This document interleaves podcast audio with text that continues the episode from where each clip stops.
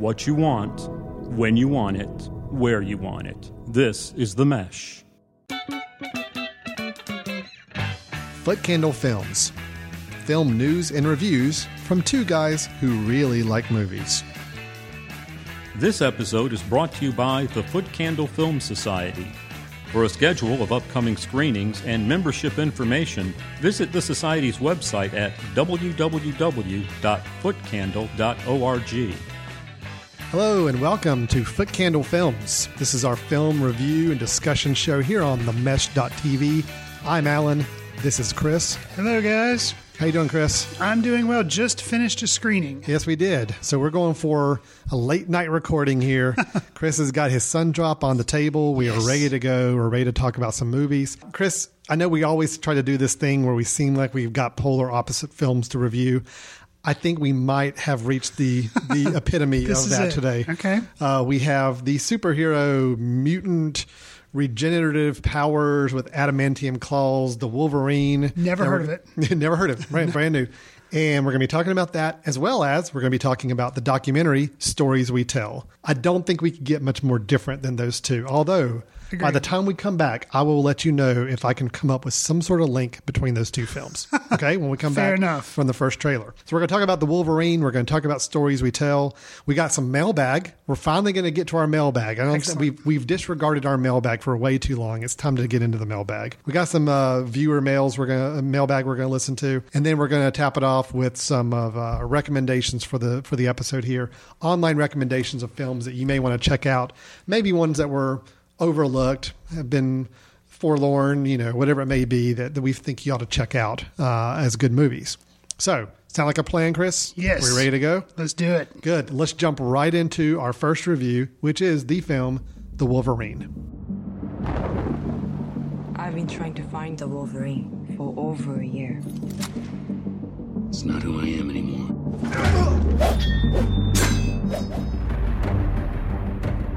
My employer wants to say thank you for saving his life all those years ago. That was a time when our enemies knew honor.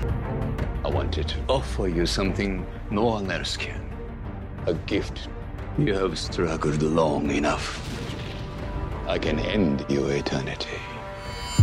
Make you mortal. This summer's entry into the X Men movie canon, we have the cleverly titled The Wolverine. The Wolverine. The Wolverine. The the is very that- important. Yes, definitely. We're not talking about any Michigan fans. No, no, no. We're talking Not about any old Wolverine. It's the Wolverine. In the film, our hero is summoned to Japan by an old acquaintance. He then becomes embroiled in a conflict that forces him to confront his own demons. Alan, you are familiar with the storyline from the comic books. Yes. How true to the source material was the film, and did that affect your enjoyment of said film? Oh boy. Well, here's here's the problem right now, Chris. Okay, if I can re- let you recall back to our previous episode, Yes. I spent uh, probably a good 10, 15 minutes completely geeking out Yes. about uh, updates on films at Comic Con. Yes. Okay. I got a little bit of heat on that from some people listening. I got a little chided for, you know, wow, you really know your superhero stuff. Mm, Yes, I do. But thank you. So now I hear you're putting me on the spot again. You're asking me to compare faithful adaptation of, Right. of, of previous works. Let me let me say this. So the Wolverine talks about Logan, who is the Wolverine, uh, talks about his time in Japan, Mm-hmm. which that is a critical part in Wolverine's mythology is his time and his encounters in Japan. Frank Miller, who Yes. you know Frank Miller. Frank Miller very famously drew, this is before he was a writer, Hmm. but he drew for, I believe, the original Wolverine miniseries, which covered this story. Okay. He So went on to do there the Batman stuff, Dark Knight stuff. That's right. Okay. That was when he was a writer. Okay. Uh, but now this he actually was an artist for a while before he became I did a writer. not know that. So there is some some story here to carry over from from the original source material. Okay. Uh, I will say I was actually surprised that they stuck with this ninja Japan setting as well as they did. Um, I think that actually worked for the film. Okay. The best way I can sum up this film for you is that I think for three quarters of the film, it's pretty successful. Three I think quarters. three quarters of the film I think is fairly successful because they used Japan as an environment. I think it was a different setting than we're used to seeing for some of our comic book adaptation movies. It had a little more of a realistic, serious vibe to it in many in most of the cases. Mm-hmm. I think where the film fell apart was when it became too much of a comic book movie in the last third or so. Gotcha. That's where to me it didn't work. I didn't enjoy the finale of the film because it was too much like every other superhero movie we've seen. CGI bad guy, big fight, you know, all that stuff. Okay. So I was really digging this movie for the most part. I was a little let down at the end. There are definitely some elements of the film that I thought didn't work at all. Really? But overall, overall, I enjoyed the film. Overall, I thought it was a much better entry than we've seen uh, with other. I think the last Wolverine movie that Hugh Jackman did was not good at all. Um, I hated that That's the origins thing. Yeah. I, I didn't even see That it. was not so- good. okay. But you know, Hugh Jackman, I mean, he he's got this role down pat. I mean, he really does have this role uh, to the point where I'm happy seeing him on screen play this role, even if the film's mediocre. This is better than mediocre. I thought it was a good film. I had a few misgivings about it, especially with the end and a couple of the characters, which we'll get into a little bit. But I think overall, I enjoyed the film. I thought it was one of the better superhero comic book entries we've had in a while. Okay. Your thoughts? I, I not knowing the backstory, Mm-hmm. um, but you had talked to me a little bit about it. So you said, "Oh, it is a legitimate storyline with ninjas." I I really enjoyed it. I Good. felt like it was kind of a nice hybrid between like a Bourne Legacy movie and a superhero movie. Mm-hmm. Exactly. I thought that was a good way of looking at it. It had more of that, not really political intrigue, but more of that, you know, there's like some actual suspense and intrigue going on. And it was a more grounded in reality type of situation. So, Yeah. um, yeah, I thought it was good. And I, it was it was fun for me to see a movie that just centered on. I mean, granted, we had Man of Steel, but Wolverine. So it's like an X Men movie, but it's just focusing on one person. So you don't have a huge cast of all these different people. No, it's just you know the Wolverine. Yeah. And I enjoyed that. And like you mentioned, using Japan as kind of like a character and kind of Mm-hmm. like really embracing that. I I really like that aspect of it as well. I'll tell you, there's a few parts about talking about the whole Japanese element, because I do think that was a really important success for the film, is using that backdrop as effectively as they did. Okay. Um, there are several scenes where they're running through some of the casino environments, or Okay. they're having to stay the night in the what would they call it the the Love Hotel? The Love Hotel. The Love Hotel, which you know is a Japanese thing in the big city there. Sure. I uh, I thought those were really used well, and I think that added a lot more uh, sophistication to the film. It, it made it less generic and more of its own style and piece and place. So Oh, and I'll call out two things that action sequences that actually worked really well for me. Um, and I feel like they used the setting, the bullet train sequence, Yeah. You know, where they were having, you know, an action scene on that. I really enjoyed that. that was good. And then there was a, there's a funeral that occurs Mm-hmm. in the first part of the film, and using that whole traditional style funeral in the way, and like there's an action sequence that occurs there. I I really liked that whole setup. And I will say too, I, I think the action sequences, you know, that, I've been pretty hard on action sequences in, in big blockbuster movies so far this year. I think those have been the things that have really just, just really made me not enjoy a film. I thought these were well handled, especially mm-hmm. the ones you mentioned. Yes, the bullet train, it was obviously a lot of CGI and animation. It was a little obvious at times, but the way it was framed and the Sure. way the pacing went on it, I thought was really well done. And but the but the fighting itself, I thought was shot very realistic. And I thought mm-hmm. I really bought that these guys were really duking it out, you know, and especially a lot of the martial arts and ninja fighting. I thought was really well done. I, I didn't feel like it was overdone. I didn't feel like I was watching this really preposterous superhero action scene and just unbelievable. I mean, no, this was like really, really good fight scenes. Something that interested me too after the movie was over and I was thinking about it, processing it. I enjoyed the fact that this felt like an origin story or a mm-hmm. reboot, even though it's not, because it actually takes place as we just when we geeked out on the last episode.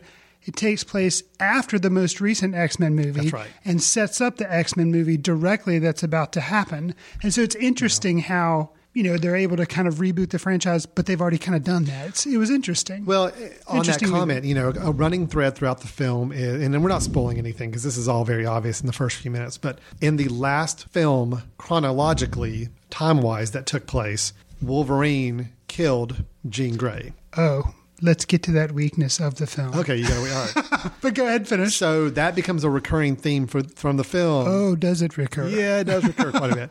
Where he is having dreams about talking to her. And so Mm-hmm. she is a character in the film, which I thought on the surface, premise wise, was good. Oh man. Implementation, not so much. I'm with Okay. you on this. No, we're on the same we're on the same path with this. What I thought was interesting is saying, okay, we're we're not discounting what's happened in the other films. We are continuing the story, Mm-hmm. but yet this very well could have been just a pure standalone. Doesn't have to be connected to any other movie Right. and been fine. I think in a way trying to shoehorn it may have actually hurt it a little bit more than helped it. Hmm. But I do it like I at least like the fact that it's a continuing a continuing story, and they're willing to say we're not going to just pluck this out of left field. This actually has a place in this whole universe, you Right. know? So, and you're right.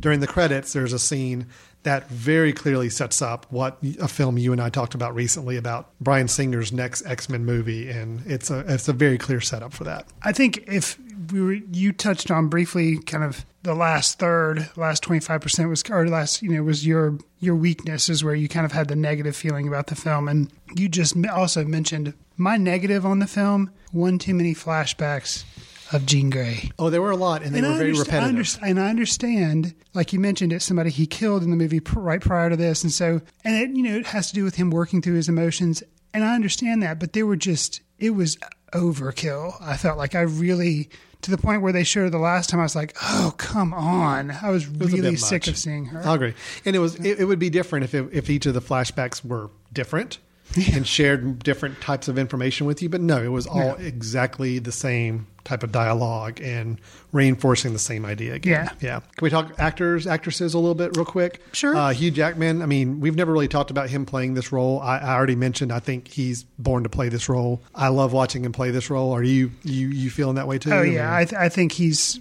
he's Wolverine. I mean, maybe Yeah. that's why I had trouble in Les Mis, is because I saw Wolverine walking around. But yeah, I mean, he's typecast, but yet uh, it we're okay with it. I mean, I actually think this is his best performance in the role because I think we got to see a wider range of emotions. Yeah. Um, he I- became less of a comic book character and more of a fleshed out character. but I like the fact too that when when the going got rough, I mean, he he they call it berserker out berserker mode in the comic. And That's kind of his thing. He just goes nuts, and I think we got more of that here. I know that it was still a PG thirteen movie, but I thought it was a very hardcore PG thirteen movie. Yeah. Uh, there were some scenes I was actually really surprised they pulled off in a PG 13 movie. Hmm. So, not one for the little kids. Um, it was definitely a lot more intense than I expected it to be. Uh, I will say, Mariko, uh, his love interest in the film, played by Tao Okamoto, I really liked her. I thought she was very good. I also liked his kind of his sidekick, Yukio, uh, Rila Fukushima. Fukushima? Sure. Let's go with that. Sounds good. I thought those were both good. Uh, really, really fun actresses to watch. Hiroyuki Sanada as Shingen, who's kind of a he's a I guess kind of a bad guy, but I mean there's a little bit more of a story to it than that. He so. plays kind of a figurehead in the Black Guard, kind of a group of ninjas or something. yeah, but also wasn't he Mariko's fiance at one point? Yes, Yeah. yes. Okay. So one huge weakness.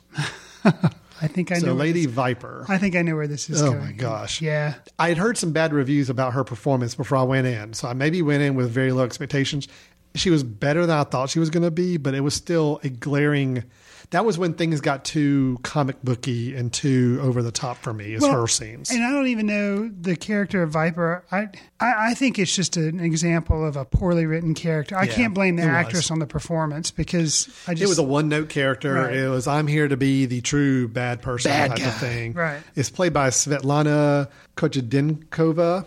Um, Okay. Never don't know anything about her. Yeah, I'm sure she's a fine actress, but this was a one note character, and it was it was the one thing that just didn't fit the rest of the movie. Where I thought the rest of the movie had some real depth to it.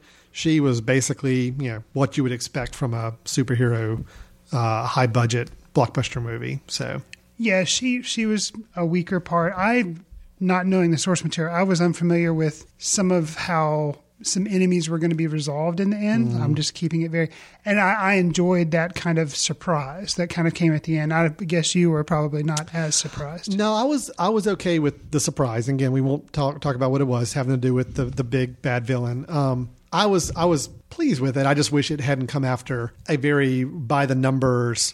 How many fights in a superhero movie do we have to have in a giant laboratory looking facility? I'm sorry. I, I just I loved all the scenes where they're fighting out in the actual environment, and they're actually in Japan. To end on a scene for the last twenty minutes where we're just basically in a giant lab facility that looks so nondescript from every other Super Mario movie, yeah, or whatever. That was just disappointing. I know the surprise, the twist, the the reveal. I thought was nice. It was kind of a fun little th- twist. I did not expect it, but I just wish it had happened in a different environment, a different setting. So I'll say too the build up to him actually going to Japan, how the movie starts off, and he's kind of acting the loner hermit guy. I really enjoyed Yeah. that. It didn't feel, and I didn't feel like they were rushing to get to Japan, rushing to start the main part of the movie. I felt like they took their time, kind of establishing, you know, how he was doing, hanging out in the U.S. and stuff. So I like the director uh, James Mangold, who um, Walk the Line, is probably one of the bigger films he's done. Okay. He also did the recent remake of 310 to Yuma. Okay. Um, so he's got he's got some good film cred. I mean, he's he's he's not a hack here. He's I think he put some good spin on this. I think he shot the uh, all the Japanese scenery and and, and the, the, the the environments there really well. Um, and I think he got a great performance out of Hugh Jackman. So uh, you know, I I thought it was a good movie. I had a few misgivings with it, but overall, compared to some of the other big big blockbuster movies we've seen this year, I thought this one stood out pretty well. And um, it makes me interested to see how they're going to do. Okay, Days of Future Past. Very nice. Yes. Yeah, you're learning. So- you are learning, Chris. Okay, so yeah, it makes me interested to see, which is always a good sign. If you're mm-hmm. interested to see the next movie in the line of the Yep. sequels, then not So it sounds like we're both saying, "Hey, yeah, Wolver- the Wolver- the Wolverine, the Wolverine. pretty good movie." Yeah. So I'm gonna go check it out. So not too bad. All right, well, let's move on to the complete opposite. I, I told you I was going to find a way to connect the two films. Okay, Here we go. okay, In both the Wolverine and Sarah Polley's stories we tell, we're dealing with characters who don't quite know all the details about their past. excellent, well done. Thank you very much. the next review is Sarah Polley's documentary Stories We Tell. When you're in the middle of a story, it isn't a story at all, but only a confusion, a dark roaring, a blindness. It's only afterwards that it becomes anything like a story when you're telling it to yourself or to someone else. Dad, can you just go back over that one line? I was being so real. Here, Chris, we have a film in Stories We Tell where Sarah Polley, Canadian actress that I've been a fan of. I, I thought she was great in Go many years ago. I think uh, I even liked her in the film Splice, uh, sci-fi kind of slash horror film from a few years ago. Uh, she's a good actress, but she has recently turned into a director. So we had Take This Waltz. We had Away from Her, uh, actually in reverse order. And now this is her third directorial effort, which happens to be a documentary called Stories We Tell. In this film, Miss Polley opens her family vaults open to the public, letting us dig a little deeper into learning about her family, most notably her mother Right. uh, where we start to uncover through the course of the film that her mother, a very unique, interesting, vivacious personality, did harbor some secrets, did harbor some things that would have lasting impacts on this family for years to come, and especially on Sarah herself. Mm-hmm. So we're actually seeing a documentary where Sarah Polley is telling the story of her own family through her own family members. Her sitting down and interviewing her family members to learn more about her mother, which ultimately helps her learn a little bit more about her father. And we'll leave it at that because there are some spoilers with this. Believe it or not, with the documentary, there are some spoilers. Yeah. But Chris, let me just ask you the question because there are some choices made in this this documentary, which we'll go into a little bit later during some spoiler alert time. Sure.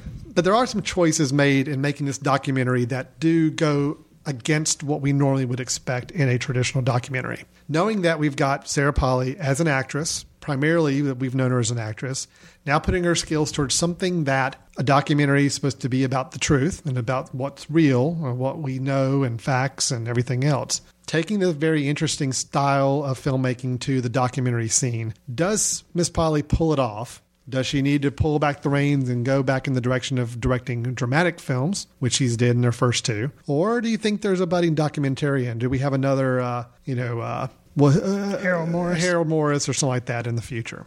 Well, that's that's a very loaded question. Because there very- are some Errol Morris touches in this Ab- documentary yes. for sure. Yes, there are definitely.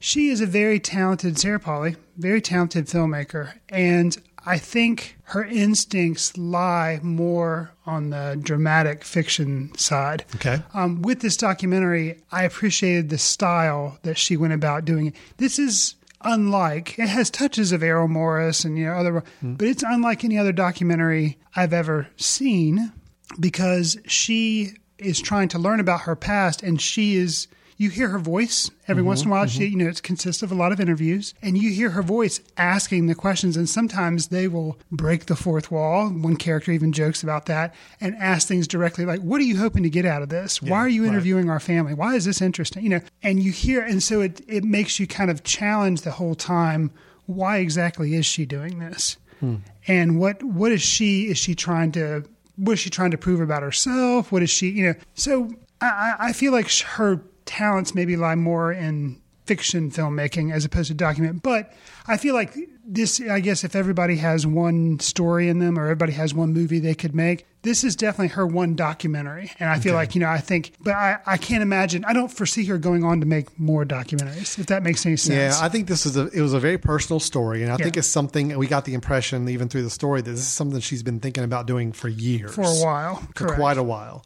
So I do agree with you. I don't think this is her on the path to say I'm going to start making documentary uh, stories. No, this is this was her one story. Mm-hmm. Um, but I think what she's trying to do with it, and we both neither of us have gotten to whether we like this film or not yet. I guess we can get to that in a minute. Uh, What I got from this is that she's more interested in the process of storytelling and what people say, what they recollect, what they remember, what they choose to tell, what they choose not to tell. Even though yes, it is about her personal life, and I think obviously that was the the starting point for wanting to make this film is wanting to dig in deeper. I think she got more interested in how do people tell stories and what can we learn from different sides of a story about someone and what can we how can we paint a picture from all angles. I agree with you in that I think she has more of an actor's mentality and a, a dramatic directing mentality throughout this documentary. And unfortunately for me, it did cause me to wonder at times how much of what she got from even her own family members was a little on the planted side.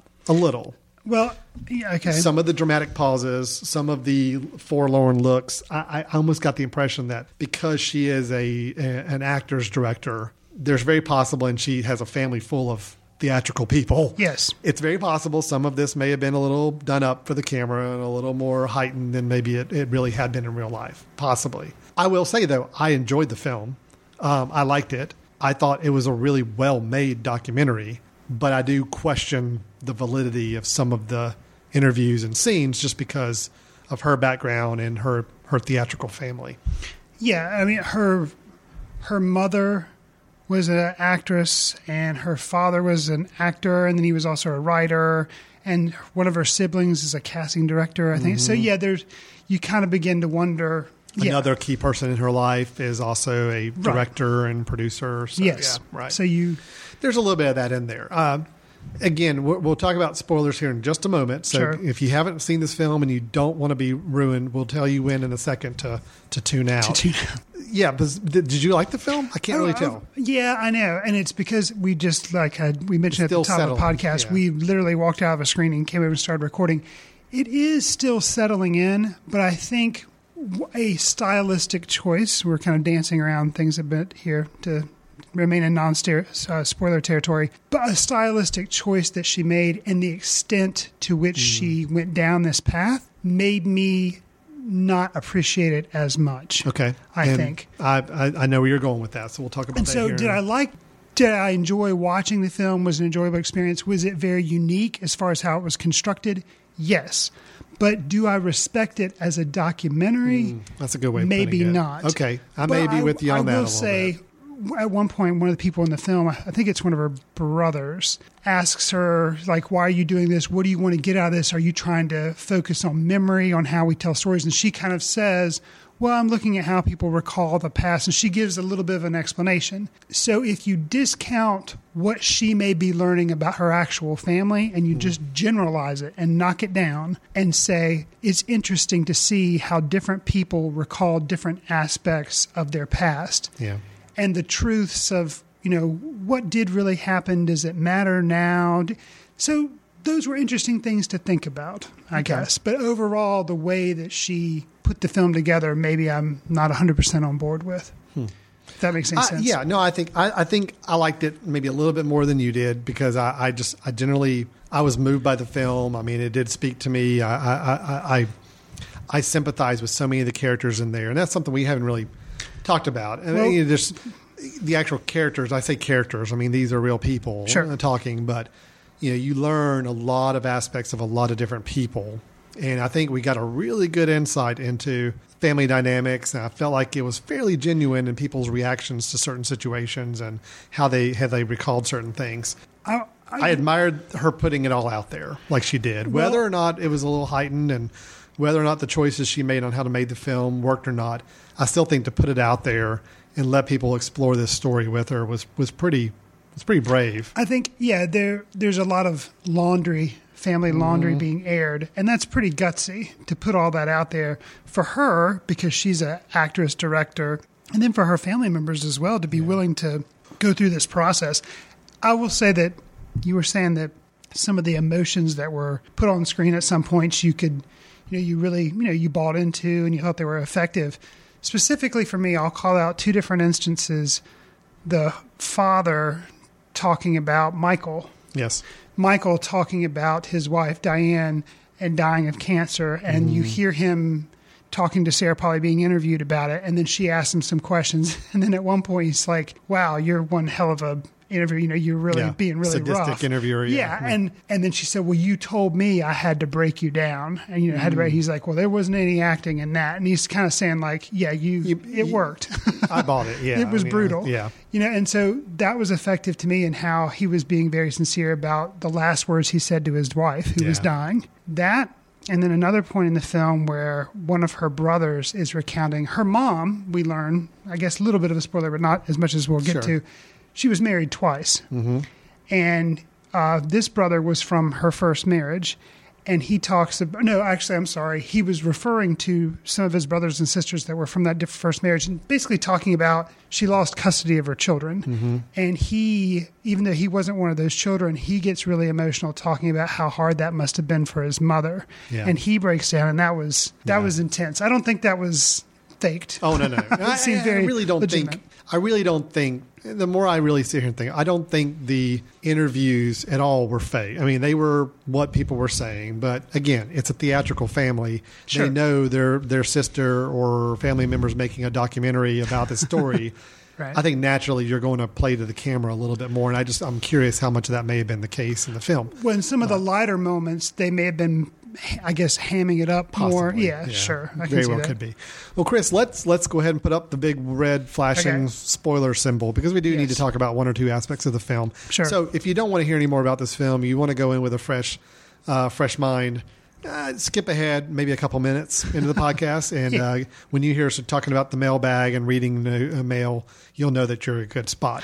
um, but Chris, okay, so we we kind of danced around it, but let's just Yes. talk about it. Okay. There, the, the, a, a stylistic choice was made to recreate some home video footage, although that's not revealed to us until really close to the end of the film. Correct. So, all the whole point of the film, we've been watching a lot of home video footage to the point where you're starting to question, oh my gosh, did they videotape everything they did, like growing up? Then you come to find out, nope, she actually recreated it. And they make a big point about it in the film to say she wanted to take these stories and see if she could craft these memories out of it how she wanted to see them on screen. Right. So you actually see them behind the scenes making a lot of this footage with actors and everything else.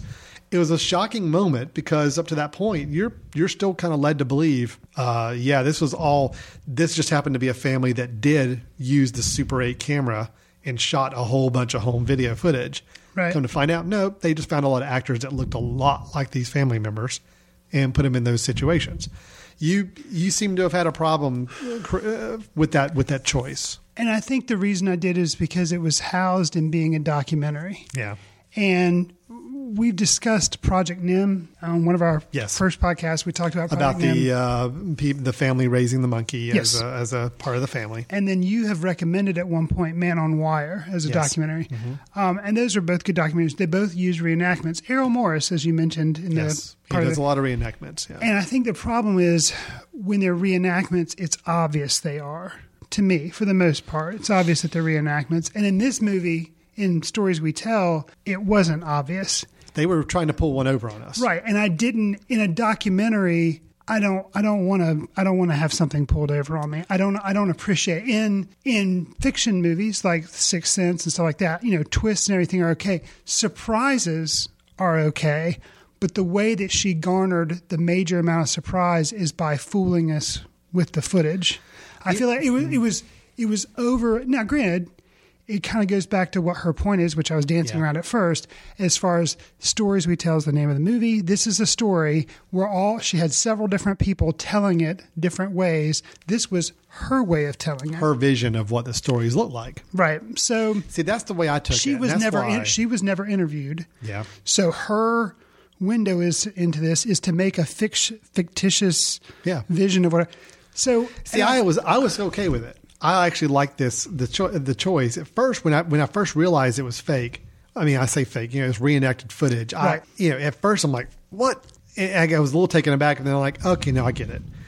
She she has no probably real big memory of her mother. I mean, her mother died when she was fairly young. right. She is learning more about her mother from just talking and interviewing these family members than than probably she ever knew before Right. we as the audience have no visual collect, uh, representation of most of these events. We're only hearing it from the words other people tell us. So basically, she was doing what our own minds are doing anyway. When we hear these stories, we're envisioning in our head how that scene plays out and how it looks and how how that person may have appeared. So that was her way of doing it. I, I almost thought it was kind of cool to say, okay, so I know my mother met this gentleman and they used to hang out at this bar after a theater performance. So I wonder how that looked. You know, I wonder how it looked when my mother was with her friends at a after party from a theater performance. So she put it out there. She got actors that looked just like her the, these family members and acted it out. I liked it. I did. I thought it was neat. I uh, And it was an interesting stylistic choice, I guess, in the context of a documentary. You want to, you know, when we talk about other, you go see Lincoln, and it's not a documentary, so you're wondering, okay, did it really happen this way? Did it not really happen? You're expecting a documentary to give you truth, which is what this movie's about too. And I guess I just don't, I but just I don't, think expect. she made up any situations in the film. I, I, I think that the scenes she recreated, I think she had a really strong enough knowledge base from all the To be stories able to that they happened. Right. You know, all it takes is a couple of her friends saying, "Oh yeah, your mom and this guy hung out after the theater performance every every night." You know, with Right. a bunch of her friends drinking at the bar. You know, visually she can represent that. She's not lying to us. She's just showing us how it looks in her head to her. Hmm. You know, when I guess if you go back to a film like Bernie. You know, we talked about Bernie uh, uh, earlier in the year, Right. Being a film that was primarily dramatic, but yet they had some documentary interviews in there, Right. with real people. But then we also found out some of them were faked documentary interviews.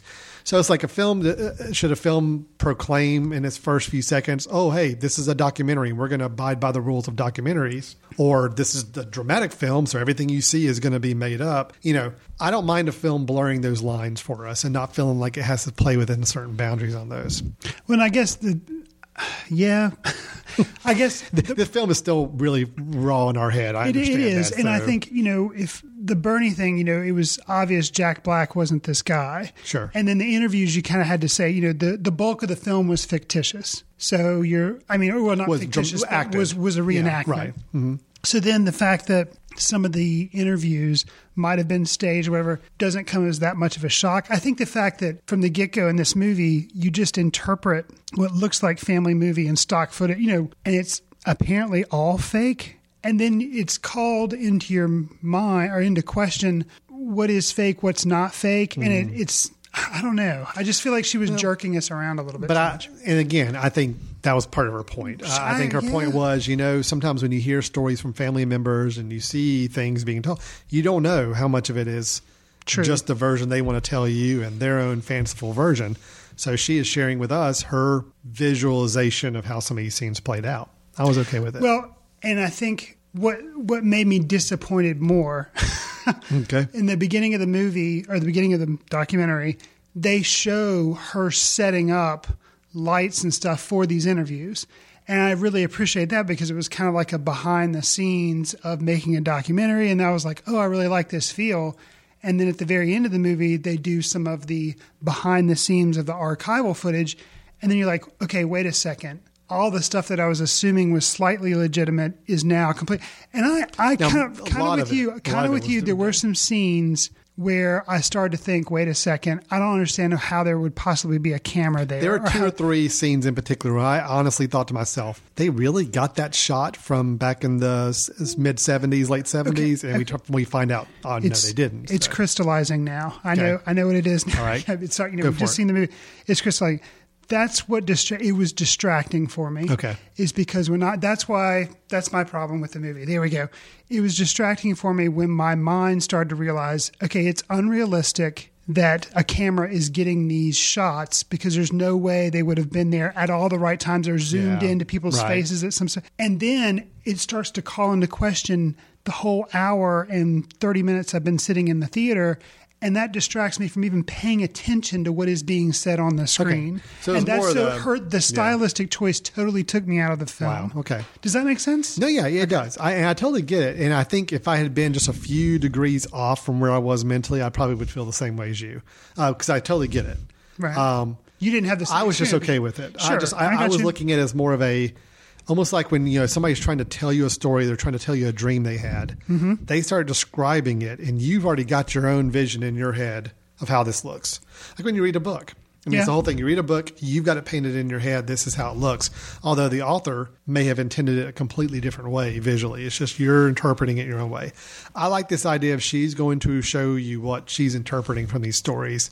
And um, now, if, if I found out the end of the film and they didn't break it and tell us that it was faked footage, and they tried to make the whole film You'd go, really and then I found out later reading on IMDb that half the archival footage was fake, I'd be furious. Well- I think the fact that she went ahead and said, "Oh nope, by the way, this was me recreating this stuff," I was okay with it. And I think that's a good way for me to summarize my feelings is that I liked the film, but I was I was taken out of the film. Okay. And Fair it enough. bothered me for the last like 30 minutes or so. But some of the truths that were said by the people on screen about, you know, your past and how that affects you and who you are as a person and, you know, how you, when you learn certain things, how you deal with it and how you move forward in your life, that was worth seeing the movie for. And I thought it was really revealing. Frank is a character that has had a, big influence on her life. And we're still in spoiler territory, Right. spoiler area, so we can say, Okay, well, Yeah. Frank Yeah. turns out to be her biological father. Daddy. Mhm. Daddy, yeah. And he did not get to meet her until he was probably 70 years old. He basically kept a secret, didn't ever contact her, all this kind of stuff, let it be. And, you know, at the end, he's been, you know, kind of talking about how he had this affair with a mom. And he says basically that he thinks he should be the only person to tell this story. And he should, she shouldn't really be talking to all these other people because the only people who knew about it mm. were him and her mom Yeah. and her mom's dead. And this guy was a movie producer, and you mm-hmm. know, and so it's interesting to hear his very definitive choices. But then she says, you know, she's like, well, and he acknowledged her idea was to put everybody's story there, and then, the truth would kind of, oops, knocked over the sun drop. The truth would kind of come out. Yeah. And I, there was kind of an interesting thing that she let him have that whole statement, but then she didn't agree with him, and she went ahead and made the oh, movie Oh, yeah. that she wanted to make. Well, and come to find out, actually, more other characters in the documentary did have good insight to the story. So I, I don't really buy Frank's argument that I'm the only one that can really tell this story because actually we find out everybody around them had perceptions and ideas and stories that had to do with this. So it was it was a much more fleshed out. I think she made the right choice by getting everybody involved and not focusing on just one or two people. Right. Yeah. Well, that's stories we tell. Um, it's a documentary. I, it, it's not going to be for everybody, but I think I can say I generally enjoyed it. If you like documentaries, yeah, it's a good documentary. yeah. It was no searching for Sugar Man, which is still probably the best documentary I've seen in, in the last few years. But it's a it's a well made documentary. I will give it that. If you can see past and appreciate some of the stylistic choices she made in making the film, you may you may enjoy the film as well. And we encourage you to at least check it out. Chris, we're going to take a quick break. When we Okay. come back, we've got some listener mail, which I'm very excited about that we're finally going to get to. And then we're also going to talk about our recommendations for the episode of films people ought to be checking out. So stay tuned. We'll be right back with Foot Candle Films. We'll get back to your show in a moment. Just a reminder you're listening to The Mesh, an online media network of shows and programs ranging from business to arts, sports to entertainment, music to community. All programs are available on the website as well as through iTunes and YouTube. Find out more at themesh.tv and give us feedback on what you like. And now, as promised, back to your show. Welcome back to Foot Candle Films, our film review and discussion show here on the Mesh.tv. Uh, I do encourage you before we continue, if you have any uh, thoughts, feedback, ideas about the show, this episode, any of the reviews we just did, feel free to drop us a note. Let us know. You can reach us at info at themesh.tv. That's T H E M E S H dot TV. Reach us there. You can go to themesh.tv website and there's a place to contact us there. We'd love to hear from you because when you reach out to us and you pose us a question, there is a good chance you could end up here in the Foot Candle mailbag. There you go. There you go. This is proof positive, guys. You write to us, we're going to listen to you. Um, before we get into that, though, uh, just a reminder too, you can always go back and listen to past episodes of Foot Candle Films on the Mesh.tv. You go, you pull up the Foot Candle Films page. You can go all the way back to the very beginning, episode 001, where we talk about the movie Win Win one of our first reviews on this uh, this this fine show. And then you can listen to every episode back to back for an entire weekend and just make a whole whole big time about it. The kids will love it. That's uh, right. Put them in front. Do it like old timey radio shows, and you know everybody kind of crowds around the stereo and just listens to podcasts all weekend. That's go. the way you do it. That's that's that's Norman Rockwell. Really good uh, American American fun for the family right there. So Sure. all right. So, Chris, we did have a, a few letters in the last uh, couple weeks that we did want to at least get to and cover. So, let's go ahead and jump right into it. I'm going to read the first one here for us. All right. This one is from Jeff in Savannah, Georgia, which is a nice area. So, Jeff wants to know he asks a question As the summer's slowly winding down and the Oscar hype is on the horizon, what 2013 films yet to be released are you guys most looking forward to? Great question. Thank you for the question, Jeff. Um, Smurfs 2 is already out, so that does not count for me anymore. I can't count As is Grown. Ups 2 Grown and Red 2. Okay. So, I did see Red 2. okay. Uh, that's enough about that. So, Okay, all right. So, Chris, good question. Uh, do you have a few films that I know we could probably go on for a long time? Let's just uh, Sure. let's tap it out at three. What's what's three. Three. films you know of still to be released here in 2013 that you are the most interested in seeing? Okay, and I'm, I'll couch mine by saying I'm not necessarily even really thinking about. It's still a little early for me to really think about Oscars. I'm just Yeah, thinking no, about we- we- films. yeah, I'm looking just- forward just- to. just talk not films in general, They're yeah. Oscar worthy or not. Um, and I'll go in order of release date. Okay. I've really thought this out. I guess I want to see if we have any overlaps here. We have not shared our list no, yet. we we Okay. might. Um, first one is October fourth, and that's Gravity. Oh yeah, And that's I uh, almost had that on there. Alfonso Cuarón's the director. He gave us Children of Men, which is a pretty good film. Mm-hmm. Very Uh, good film. And has uh, Sandra Bullock and what's George his- Clooney. Mm-hmm. George Clooney, thank you. Uh, those two in it. And if you have been anywhere near a theater in the past two or three months, you've probably seen the trailer. Um, yes, it's a lot of floating in space. Yes, a lot of floating in space. But it really visually, I know it's going to be interesting. And the two actors I like, the director I like. So I'm I'm a sucker for science fiction. Yeah. So that's the first one. Okay, great. Gravity. that I am. That was my number four. But yeah, you got it. Good. Uh, next up, we have another science fiction film, Ender's Game. Okay, yeah. Okay, This and- is the one I told you about. It is. You did not know they were even making this No. film until I told you a few episodes No, ago. and I, I am I like the book so much. It comes out November first, so it's next in line. I like the book so much that I'm going to see the movie regardless. Even if I hear it's horrible, I will go see the movie just because I want to see how they do certain things. I'm hoping I have very high expectations because the book is so good that I feel like it'd be kind of hard to screw up. So I think the movie. I think the movie. Famous last words, Mr. I know, I know. Yeah. I mean, not that I think it's going to be Oscar worthy, but there's like so much potential that it'll at least be, you know, mediocre. It's not going to be bad. Uh, you know? Can I bring you? Can I bring your expectations down just a notch, though? Sure. Do you know who the director is? Linking back to our first review of the show. Oh. He was the director of X Men Origins Wolverine, Gavin Hood. Oh. Yeah. well, see, now I haven't seen a, seen that, so well, I mean, I- I did not like that particular film, but I don't Right. think it was all the director's fault on that. So. well, and I mean, yeah, I just and the the actors involved. We have Harrison Ford, Ben Kingsley, Viola Davis. The guy who actually plays Ender, the young man who actually plays Ender, is Asa Butterfield. yes, Was he Hugo? he was. Okay. Mm-hmm. Um, okay, so because I was thinking he looked familiar. Yeah, no, I he's a just, good actor. Yeah, I, I just, I think it'll be really good. So that's That's your that's, three. That, well, that's my two. Oh, two. Oh, what's your That's my third one? I know what it is. Oh yeah. Okay. Well, uh, guess. Tell me if it. Yeah, just tell me what it is. Okay. I'll tell you if I'm right or not. uh, December sixth, Inside Llewyn Davis. Got yes, it. It's Nailed Coen it. Brothers movie. Coen Brothers. Yeah. um, about a folk singer in like 1960, 1970s Yes. in New York or something. It's a Coen's Brothers movie. That's, That's all, all I really need to need to know. know. So those are my three. Um, and plus, uh, that also happens to have one of my favorite actresses in it. Um, and I'm already drawing a blank. Carey on her name. Mulligan? Carey Mulligan. Yes, yes. Carey I didn't Mulligan. know she was. In. uh, the star. Uh, I actually brought this up in a news item maybe a year ago. Okay. Uh, the star, I don't even remember his name. He's basically a fairly unknown actor. Huh. They've cast in the lead as Llewyn Davis. Okay. Um, but you've got Carey Mulligan. You got Justin Timberlake, which, you know, I like Justin Timberlake. I think he's a good I liked actor. him in The Social Network. Yeah, Yeah. So he's got a part in it too. It looks, it look, and John Goodman, your your typical I mean, Coen Brothers, Coen Brothers staple there. guy. Yeah. Um, no, I, I'll tell you, I'm glad. I knew I was going to mention Llewyn Davis, but I knew you were going to mention it, so I did, intentionally did not put him. On. So do we have any overlap? Um, no, because I predicted that Gravity and Llewyn Davis were going to be two you were going to name, so I did not put them on my list. Ah. Okay. Even though they would have been two of my batting around that top three. Okay. I wanted to go for ones I thought might be different. Okay. So let me go in the same order, descending order uh, of release date. Uh, Wolf of Wall Street, Martin Ah, Scorsese yes. with uh, what's his name? DiCaprio. Titanic guy. Yeah, DiCaprio.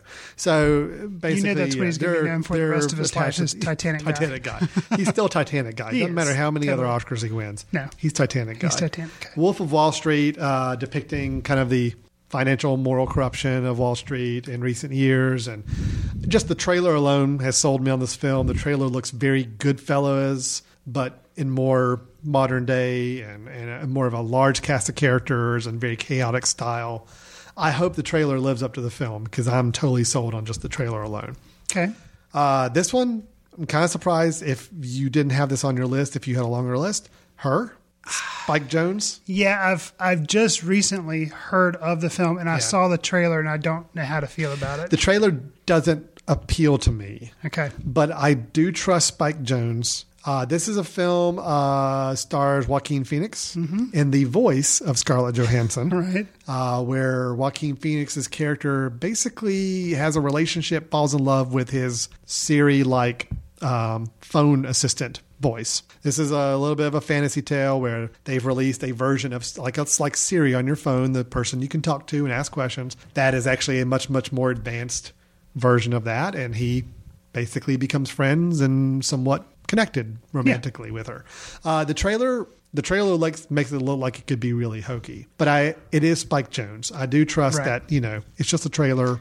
I think he's. I think he and Joaquin Phoenix. I'm interested to see what the two of them do together. Uh, yeah, I, I'm interested just because of the director who's involved, and I, I trust him that it'll be interesting. It's just like you say, the trailer makes it off to be like a Nora Ephron, you've got It- mail. It's a comedy. little cliche. It's Right. a little uh, yeah on the nose type of thing. But I don't think that's what Spike Jonze is going to pull out of his hat. Okay. Um, and the last one I'll mention, I've also mentioned this in the news before because I just I love the premise. The Monument Men. Uh, okay, this I've is- forgotten what This is George Clooney's. Uh, he's directing and starring in the film. Okay. And I just love the the, the idea of this. Uh, it's based on a real story, true story. Uh, in a race against time, a crew of art historians and museum curators unite to recover renowned works of art stolen by the Nazis That's right. before Hitler destroys Okay, I them. remember. Okay, Uh, I haven't seen the trailer yet. Uh, they just released it. I'm kind of trying not to watch trailers as much anymore. We can talk about that in oh, our next episode. But um, I like George Clooney. You've already mentioned him with Gravity. I Mm-hmm. just generally like the guy. The premise to me, this sounds like this could be a historical Ocean's Eleven with an eclectic cast of characters. And you look Hmm. At this cast: George Clooney, Cate Blanchett, Matt Damon, Bill Murray, John Goodman, uh, Jean Dujardin. Okay. Um, anyway, I'm I'm ready. It's December 18th that film comes out. December eighteenth. Yeah. So okay. uh, those are three plus Llewyn Davis and Gravity. I was going to mention as well. So I think we've got a good fall and winter coming up with some movies. I'm very excited about a lot of these. yeah, yeah. So uh, back to Sure. Jeff's question. Wow, we spent a lot of time on Jeff's question, but Jeff, thank you for the question. Yes, we got a lot of cool films we're looking forward to. What else do we have in the mailbag, Chris? Okay, moving right along. Shannon from Albany, New York. She wrote us and it's like, "Hey, thanks for your recent take." She actually said, "Hey, "No, okay." I'll just. She did Aw, not say. you hey, embellished. but she did say, you're not being real with us, Mister No, Fry." She said, Thanks for your recent take on Only God Forgives. While I have absolutely no intention of seeing the film, not a big fan of gratuitous violence. It was mm-hmm. entertaining to hear you guys discuss the merits of the film. Sounds like to me the only check in the good column would be running time. Keep up the good work. Well, oh. thank you for that. I guess that was your comment that you felt like the film lingered on a lot of shots, and but gracefully it was only an hour and a half. Yeah, it still could have been a 45 minute film if you really wanted it to be. But I, I will say, I don't think running time's the only check in the positive column. I do think cinematography, I think the shots that were on the screen sometimes for way too long, but the shots that were there were beautiful. All of them. So I will say cinematography and running time are both in the in the positive column. Um, She's right though. If you don't like gratuitous violence, yeah, probably no, not it's for you. it's it's a tough film. Yeah. It's a really tough film on that on that front. So not for everybody. No. I think we even said that during our review. It's it's not a one that everybody's going to watch and get anything out of. So Sure. I mean, we try to review all sorts of types of films. yeah, So gotta have a good sure. mix in there. Okay, uh, well let's do one more. Okay. Um, let's go back south again. Okay. Dennis from Jacksonville, Florida. He has communicated to us saying, "I've been listening to your podcast for a while. Thank you. Have you been listening, Yay. Dennis, since episode one? If not." I've got your weekend planned for you. I've been listening to your podcast for a while, and I'm happy to see that you've in- increased both your output from one to two shows a month. You're welcome, and the number of films discussed in each episode. Yeah, we cram in a lot of yeah, films these days. it's just getting more. It's like It is. snowballing. But hey, He, so he says, I'm curious, do you have any plans to discuss The Conjuring or Fruitvale Station? Chris, have you seen either of these films yet? uh, Fruitvale Station, I have seen. You did see Fruitvale and that was by sheer luck. Um, Okay. I, you know, usually movie companies are really good about promoting things. Mm-hmm. and this movie, I think, was released by the Weinstein Company, which usually they're really good about Yeah. promoting films. I didn't even know what this film was, but I happened to see. I was going to go see Wolverine actually, Okay. and this film popped up. I'm like, "What is that?" Mm-hmm. Come to find out, it won the grand jury prize at Sundance and also Mm-hmm. the audio or audio audience prize at Sundance. Okay. So I was like, okay, well, if it won two prizes at Sundance, must be good. So I went back and checked it out. Really good. Oh, you liked it. So Yes. Fruitvale Station was good. I haven't checked that out yet. It's, so good. And, and briefly, it's just talks about an incident that happened out in California on the mass transit system on New Year's Eve. A guy was shot, Mm-hmm. and it basically chronicles the last day in his life building up to the tragedy. oh, wow. And it's uh, director's first film, actually. It's uh, Ryan Co- Cougar, Coggin, something like that. But, anyways, it's his first film. And so it's a really impressive first film. If it is playing in a theater near you, I suggest you go check it out. So, Now, that's the one starring, uh, is it Michael B. Jordan? yes. Michael Jordan? So don't Yeah. go thinking it's Michael Jordan Yeah, is in the not the basketball Michael player. Jordan. Yeah. But, yeah. Uh, he's a he's a fun actor. I, I I was a big fan of the, the TV show Friday Night Lights. So he was the first uh, time I'd seen him. So he does have some basis somewhere. Friday Night. Lights. He had a, he was a he was star on that for a couple of seasons, and then he was also one of the kids in Chronicle, the movie, uh, Ah, I the, still the need to check found that out. footage film from a couple years ago. So I will say also she has a supporting role um, as his mom, Octavia Spencer, and she was Oh, in The yeah. Help, and She's she good. is she's good in this as well. Hopefully, you know, someday she'll get the the lead role in something because Yeah. she's really good. But she's in this and she's awesome. good. All right, so you saw Fruitvale Station. Any desire to see The Conjuring? You know, You're not a big horror fan. I, I am not, but I have heard that this is supposedly Heard it's good. pretty good. But Yeah. I, you know, I'm I'm a chicken too. So well, and I'll, if, I'll probably admit it. if I continue to hear good things, maybe when it comes on streaming, maybe I'll watch it. Maybe it. on like a Saturday afternoon when it's Right, nice when and it's bright nice outside. and bright Yeah, outside, that's the yes, way I do it. then I'll do Yeah. it. Great. Um, well, okay. I haven't seen either of the films, and I am curious to see Fruitvale Station. So uh, we may have to try to talk about that at some point later on if I get a chance to see it. Uh, have you seen anything else of interest or anything at all Yeah. worthy lately? Um, you Uh, know, since they're talking about other films, I did recently see uh, The Heat because that's a comedy that came out that's this uh, summer. Melissa McCarthy and Sandra Bullock, right? Yeah, and it was directed by the guy who did Bridesmaids, Paul Feig. Or, Paul Paul Feig, Yeah. yeah, Mhm. how you say? Yeah, you go. And I will say, I was disappointed. Oh, Um, you know, I, I was expecting Melissa McCarthy, who was a big part of Wild Bridesmaids, was funny, but she was an ensemble player. yeah. And I like Sandra Bullock as well. I think she's I think she's funny, you know, and I Yeah. think she's a talented actress. And I think what happened is they relied too much on improv, I feel like. I don't know, but Hmm. I felt like they kind of told Melissa McCarthy in a lot of scenes, okay, just do your thing. Just do your thing. Do your Melissa. And McCarthy She's thing, like, okay. And so she did. But I, I feel like the writing is where it fell down because she wasn't responsible for the she wasn't the writer on the film. So I feel like they just relied too heavily on her to just be funny. And so and then another part of the movie was there were some jokes, but a lot of it relied on her just spewing expletives. Yeah. And that's, that's just not funny to me. I, I, I like her. I think she's funny. Uh, everybody raves about her scene in This Is 40, a film that I was really disappointed in. I remember. And she did have some funny moments, but it did kind of border on the whole let's just let her say as many expletives and be as gross and uh, as, as mean spirited as possible. And that's just what she's going to do. Hmm. And I think that's kind of her stick now, and I think she needs to be very careful that, that she just doesn't get pegged down that path for everything she does. Well, and some of the fu- some of the funnier things that I did laugh at, I didn't laugh a whole lot in the movie, so it was kind of a disappointment. But were some of the throwaway lines where it was just very understated, mm-hmm. and I wish there had been more of that because she's capable of doing that Yeah. instead of being the kind of the The brash, beating you over the yeah. head. You know, so that was kind of a All right, disappointment. so disappointment there. now, how about you? What's something you've seen recently? You you didn't see the Heat, but you saw something else. No, no. Uh, I did see a film called The Canyons. Are you familiar with this at all? Uh, not really. Okay. Tell me about it. Well, uh, Paul Schrader, director, who Okay. was the writer of Taxi Driver. So I mean, there's some some street cred there Okay. in the filmmaking world. Uh, he's done a lot of films since then as well. Some really good films uh, from time to time. Affliction was one he did not Yeah. too long ago with Nick, Nick Nolte. Nolte, right? But this film uh, stars Lindsay Lohan. I've heard of her. I know who she is. Uh, and it stars James Deen. Did you know James Dean was still alive? I did not know he was still around. Well, okay, yeah. This is James Deen with two E's, D E E N. Okay. Uh, he's a porn actor. Ah, there and we go. Didn't know that until I queued up the film.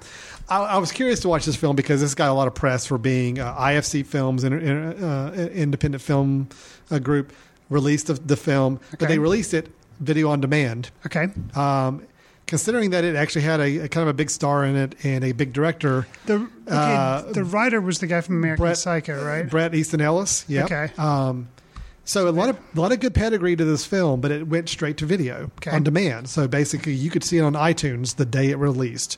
They did show it in some some theaters across the nation, but it was on iTunes, on Amazon, whatever, like day of. Okay. So this is a model that I think a lot of companies are really trying to explore and see can we successfully release a film on video on demand at the same time and is this the direction we want to go? Well, I love the model because it was really nice knowing on that Friday night I'm going home and I'm like, you know what? I can actually So watch you did you watch this on the release day? Oh yeah, I Oh, watched okay. the brand new Wow. film on iTunes, rented six dollars or so, watched Sure. it that night. So that was cool. I love the model of it because you know I had two kids at home and my wife was busy, and I'm like, you know what? Uh, the kids didn't watch the canyons Oh, no, no, today. no. okay. No. Okay. Okay. I might have been too young to be watching this movie. I see.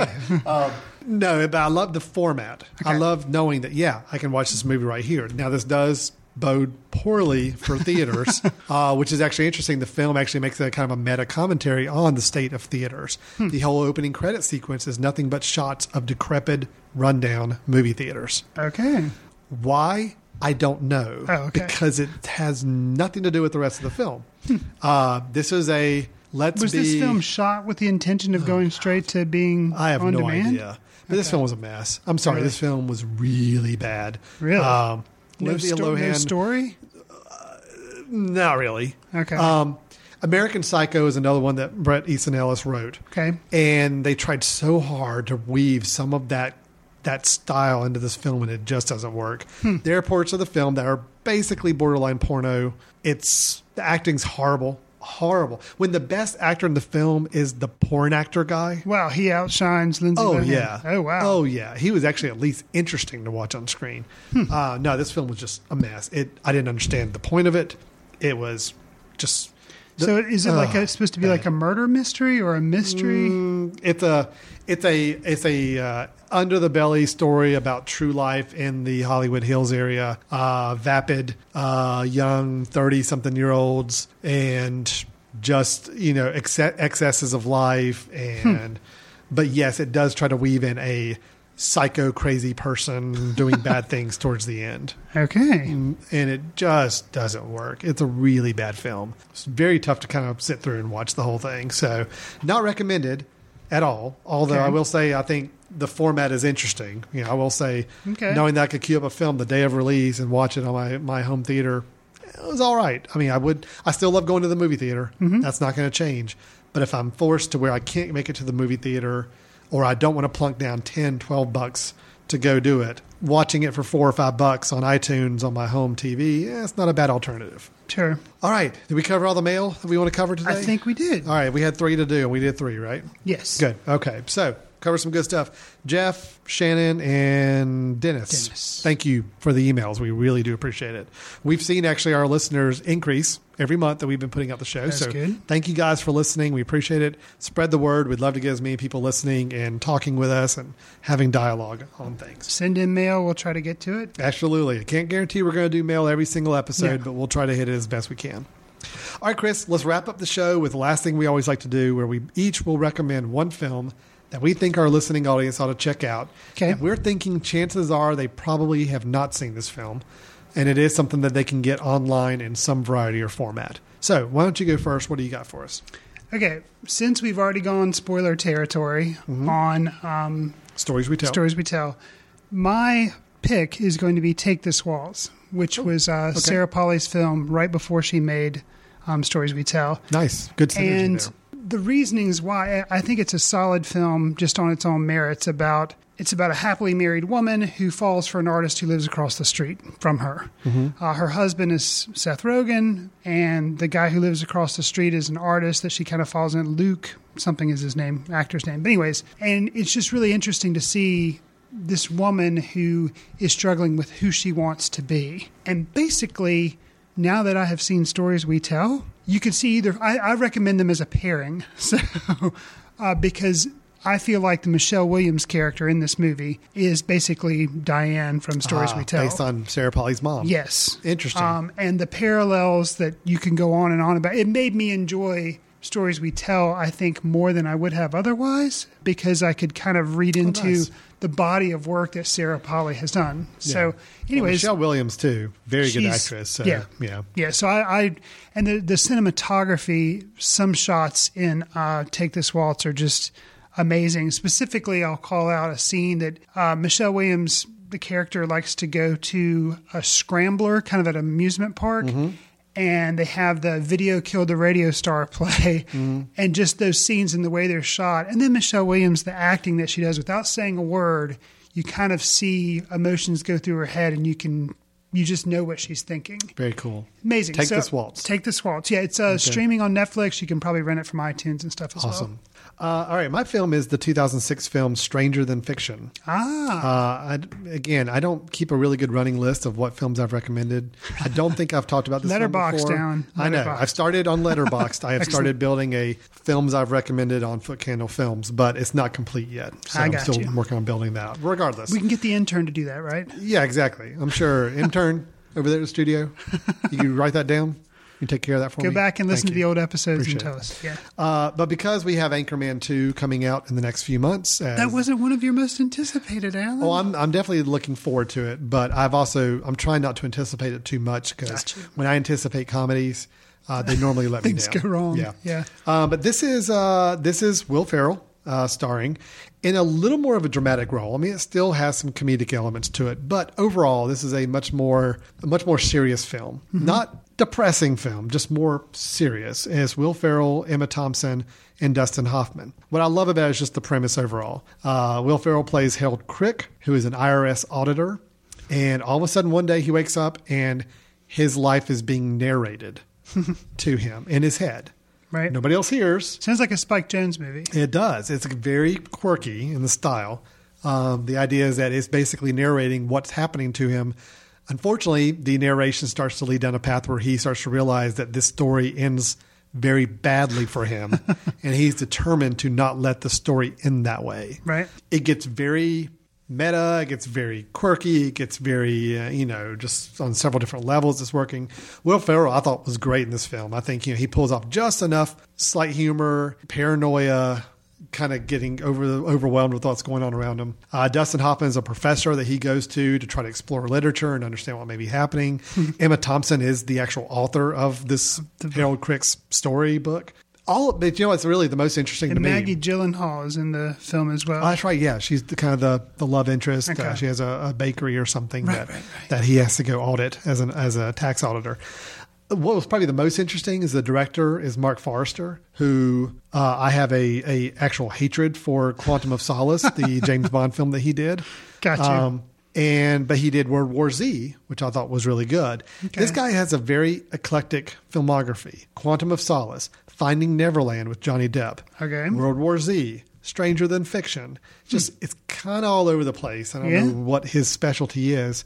I really hated Quantum of Solace. I wouldn't say that like he, he doesn't have a specific like a hallmark or a style that you can really pick out to. no, not really. of- And even thinking about some other ones he's done, uh, The Kite Runner, oh, okay. uh, Finding Neverland, Monsters Ball. He did Monsters Ball. Forgot Okay. about that. Uh, so yeah, it's a very odd filmography. but out of those, you're saying Stranger Than Fiction. Definitely one to check. It's my favorite. It's my favorite of his films, and I think it's probably his best made film. Okay. Uh, there's some great visual uh, elements to the film that kind of help diagram certain things that are happening in, in Harold Crick's life. Hmm. Uh, the soundtracks by Spoon, who I love and I think do a really good job with the music in this film. Okay. Um, so I love the film. I think it's really great. I think it's a it's a good story. I think it ends on just the right note. Hmm. Um, really enjoy the film. Have you seen it? I have seen it. It's been a while. Is it available on Netflix? Do you know? I don't know if it's on Netflix. I mean, I know you can get it on iTunes, of course, Oh, sure. but uh, I I don't know about Netflix. Because uh, I'll have to recheck it out because it's been a while since I've seen it. But I did like it. I, I- I thought it was a really fun film. I di- it, it was not what I expected going in the first time. Gotcha. Um, between that and Everything Must Go, Will Ferrell's kind of had his two quasi comedy drama movies. I can see that. Um, this was the better of the two by far. So because I didn't, I thought Everything Must Go was okay, not Sure. great, but okay. not fabulous. But Yeah. okay. Okay. Whew. It's a Chris, lot. I think we're at the end of the show. Question: Yeah. We're going to review Elysium. Oh yeah. Correct? Yeah. Okay, so that'll be one of the two next films that we review. I don't know what the other one one's going to be. If you guys have an idea, write in. Let us know what you think our next. You gotta let us know be- quick. It's not going to Yeah. be The Conjuring. Sorry. Okay. Yeah. we we're not going to do that. Yeah, we'll try to find another film to review uh, To besides. Elysium. Um, but we Maybe it'll be one of your one. video on demand. Could movies? be, could Okay. be. I'll, I'll definitely check the list and see what we've got going on. Okay. And uh, I do want us to next time. Let's talk about trailers. I think we really need to have a serious discussion about the value or non-value of trailers these days. Sounds so, good. Talk about a couple that we that we really particularly like from the past. So. Okay. With that, our marathon show of Foot Candle Films, I think, has come to a close. Thank you to our listeners. Thank you to those of you that wrote in some questions and letters. Uh, and thank you to the three that we pulled out to read. And again, you can go to themesh.tv and pull up any old show archive and listen to any of the episodes we've recorded. You can also go and listen to other shows on the Mesh Network. It's not just movies. It's That's right. you know, business, it's Sports. music, it's sports. We got a lot of sports shows on there now. Uh, a lot of stuff Something check out. called like fantasy football. There's a big fantasy. f- Yeah. There is there is a thing called fantasy football. Yes, Chris. Yeah, And uh, imagine if you were to pick. Imagine if you were to take Oscar nominees and compile your own team of people you think are going to win Oscars, and you're tracking and keeping score I've, of those. I've heard him talk about it. It sounds like Dungeons and Dragons with football. so that's how I. We'll make sure the uh, co-hosts of Fantasy Formula hear all about that analysis, Chris. I'm sure they'll appreciate that. Yeah. yeah. A lot of good, a lot of good shows to listen to on the Mesh Network. So we encourage you to do that. Please reach out to us. Drop us a line. Info at themesh.tv. Uh, you can also go to our Film Society website, which is footcandle.org. The Foot Candle Film Society here in Western North Carolina. We bring a film at least once a month to the beautiful downtown Hickory Carolina Theater show it in front of a packed house audience and talk about the film afterwards. Uh, if you're ever in the Hickory, Catawba County, North Carolina area, drop us a line. Let us know. You're welcome to come by and be our guest at one of those screenings. So, with that, let's wrap up our episode of Foot Candle Films. I'm Alan, I'm Chris. and thanks a lot for listening. See you in the ticket line.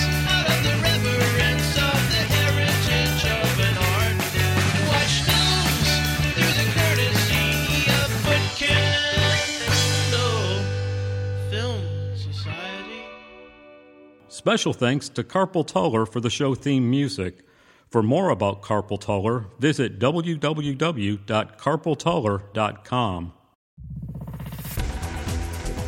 You've been listening to The Mesh, an online media network of shows and programs ranging from business to arts, sports to entertainment, music to community.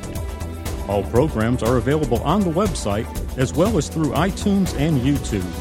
Check us out online at themesh.tv. Discover other network shows and give us feedback on what you just heard.